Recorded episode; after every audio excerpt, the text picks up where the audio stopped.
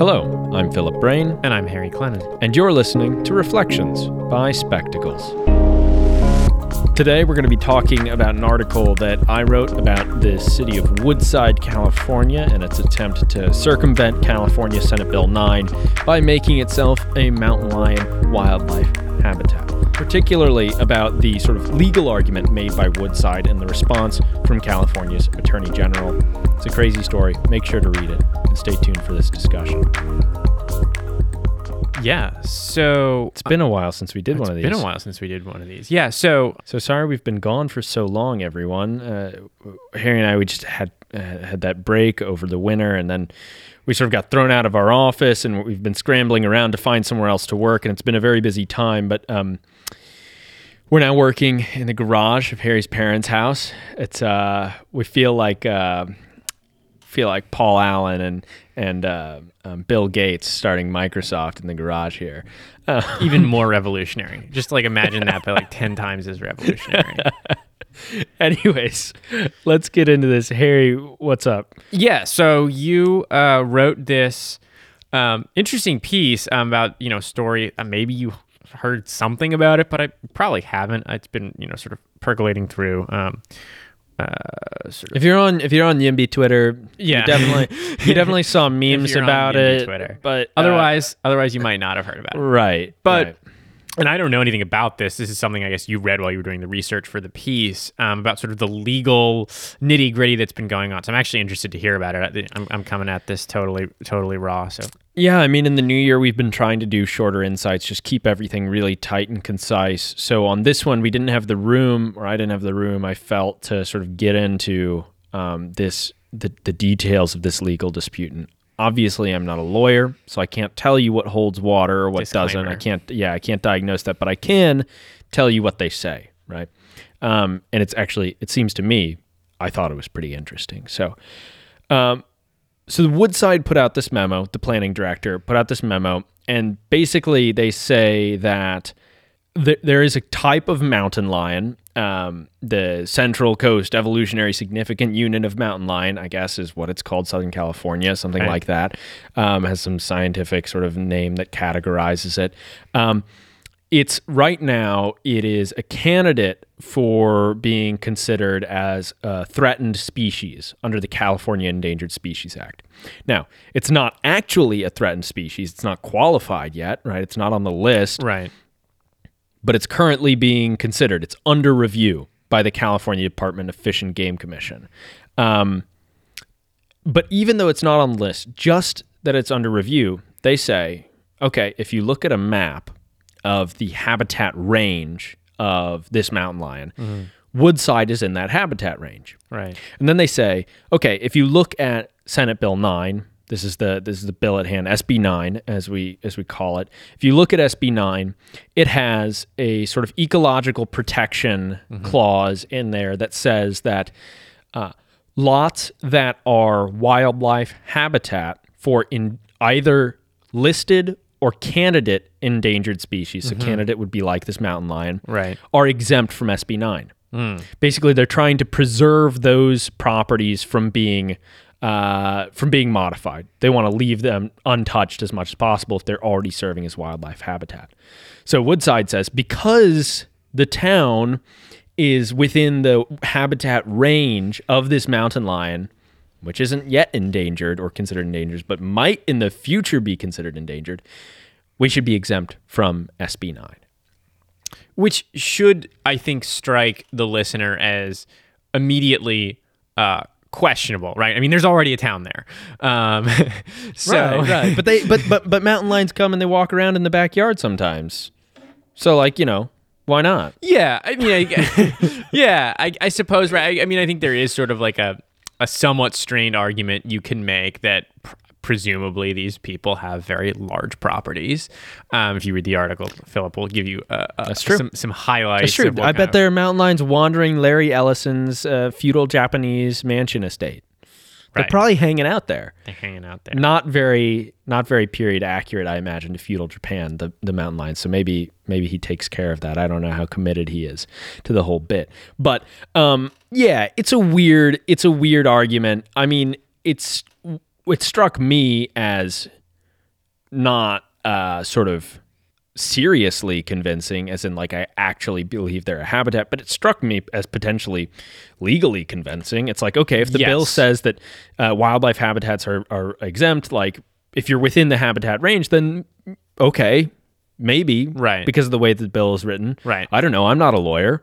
Right. Right. Um, so I was kind of surprised by how how in, I, I guess ingenious in a sort of in my opinion evil way Right. the whole thing was. Yeah. Um, but I guess you can't underestimate a, a wealthy community like this. They probably hired some very high powered, expensive lawyers to take a look at SB9 and figure Right. out how in the hell can we get out of this bind? Right. What can we do? Anything. Um, but that was their sort of argument. I mean, I think what you can see here is that the most likely candidate, I mean, for what is really going on, is that, for example, uh, SB9 would allow someone to build basically up to four units on a single lot or four units on one lot that has been split in two and then two units on each lot on each lot plus an additional uh, some, something is called an auxiliary um, dwelling unit, which is like a small like apartment, maybe on top of a garage or something, Right. uh, which was legalized by uh, another piece of legislation um, from a couple years ago. So, all told, say a total of six under the the ADU law plus the SB9 regime, um, legalized by state law. And I think what they're obviously really concerned about here is the possibility that um, then what what what Philip notes and what generally people, this sort of non my backyard type people call neighborhood character, could be compromised. Right, Right. right. That's basically what's going Right. on here.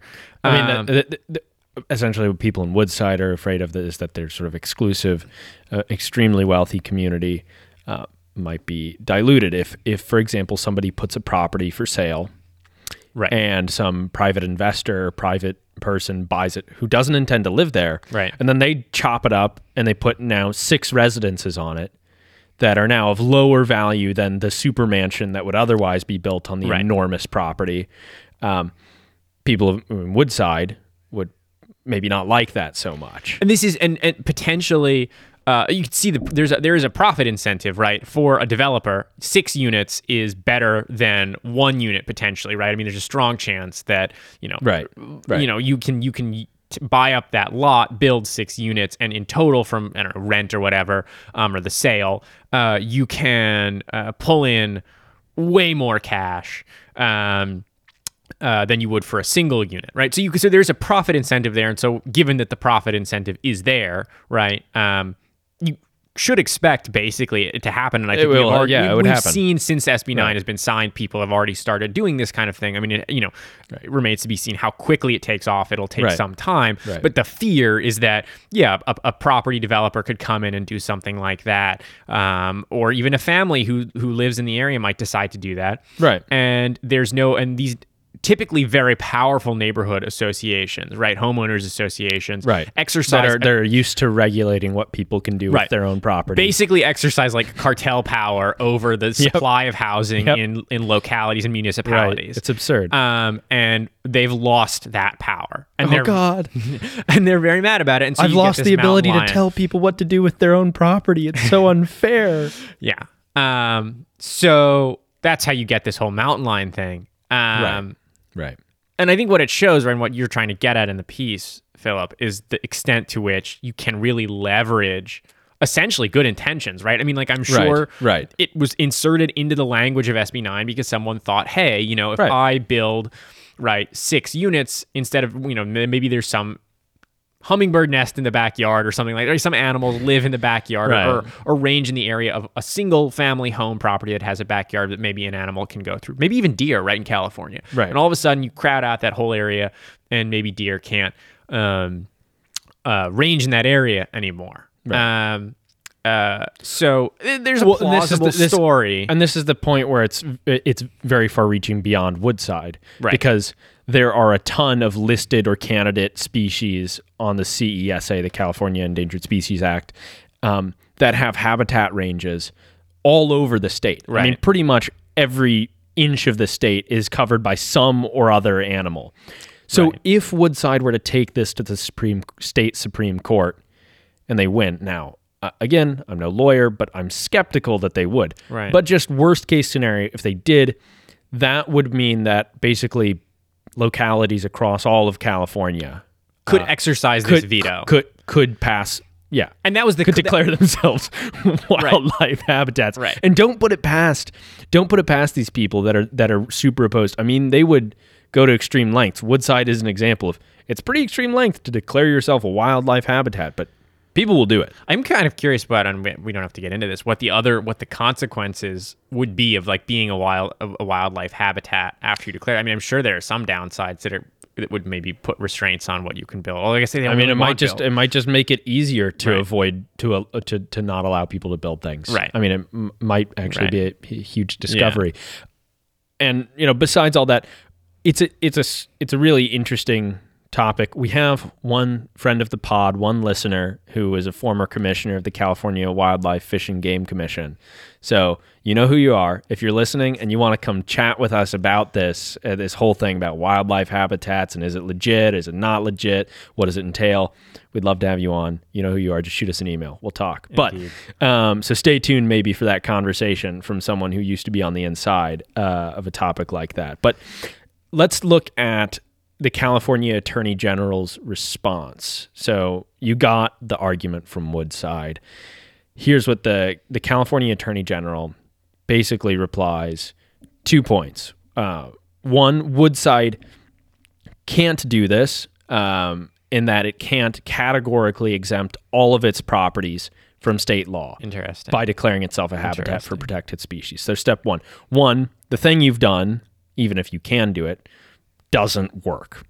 Uh, California Attorney General says that according to SB 9, each parcel, each property has to apply for exemption individually. So basically, they've said, okay, you can try to exempt the whole town, but you're going to have to have every single property apply individually. Right. So that's going to be a huge mess uh, uh, of of, Right. of sort of paperwork and logistical uh, hurdle hurdles and all this and you don't know. It becomes it becomes then a cooperation problem if you can't get everyone on board. You might have some property owners who who want to do this or want to reserve this right for themselves Right. Um, and so they don't apply. Right. right. So that takes the power back out of woodside's hands. We'll see. I don't know how that will go if it gets challenged but that's their first response.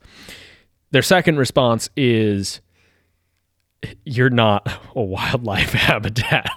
they basically say, nope, you, you, are not a wildlife habitat. Just because you're within the habitat range does not mean that you are. I mean, they say, look, if you look at a map of the wildlife of the habitat range of this mountain lion, it includes all of San Francisco. I mean, like urban San Francisco yeah. okay, you can't have big people in San Francisco can't just say that they're a wildlife habitat because they're in the habitat range, right? Right. Being a wildlife habitat means that you are like providing shelter and food in a meaningful, uh, livable way to an animal. Livable California for mountain lions. Livable California is a big NIMBY organization. uh, we're not fans of them, but yeah, you have to be livable for for these animals, and they ba- basically have to be living there. They can't just Right. wander through your backyard. That doesn't count. They can't just theoretically be there according to some map, right? That doesn't count. and funnily enough, the attorney general actually hits them with a pretty sick burn. Um, he says, "I'm I'm going to read this quote because it's it's well said." He says. Ironically, by restricting housing production, which is what would happen if they could become a wildlife habitat, implementing this policy, becoming wildlife habitat, implementing this policy would increase the likelihood of exurban sprawl that Yeah. will that will adversely affect the habitat of mountain lions.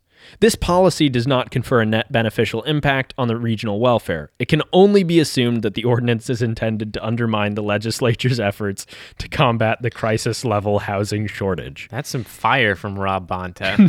um, no, I mean that's a really good point though. Is Yeah. like is like what is the cost of not densifying is sprawl outward. I mean, I think that's a, that's actually a crucial point and really well well put on the part of, of the AG office is that Right. um, what's going to happen here is totally counterproductive to what they're saying. I mean, I don't know. Maybe some people do believe that they need to protect the mountain lions that are in the area from um, density, which I, I- suppose, right? You theoretically I mean, this place is super not dense. I mean, Right. it's enormous estates. It's Right. not just big houses, but like many tens of acres estates. People love to ride. They got horse trails and Right, everything, all that kind of stuff. that is interesting in that like clearly that's not what they're getting at you know Yeah. i mean the, the the the consequence i mean that is something that people do and- Go. Well, I was just gonna say, and ultimately, density is good for wildlife.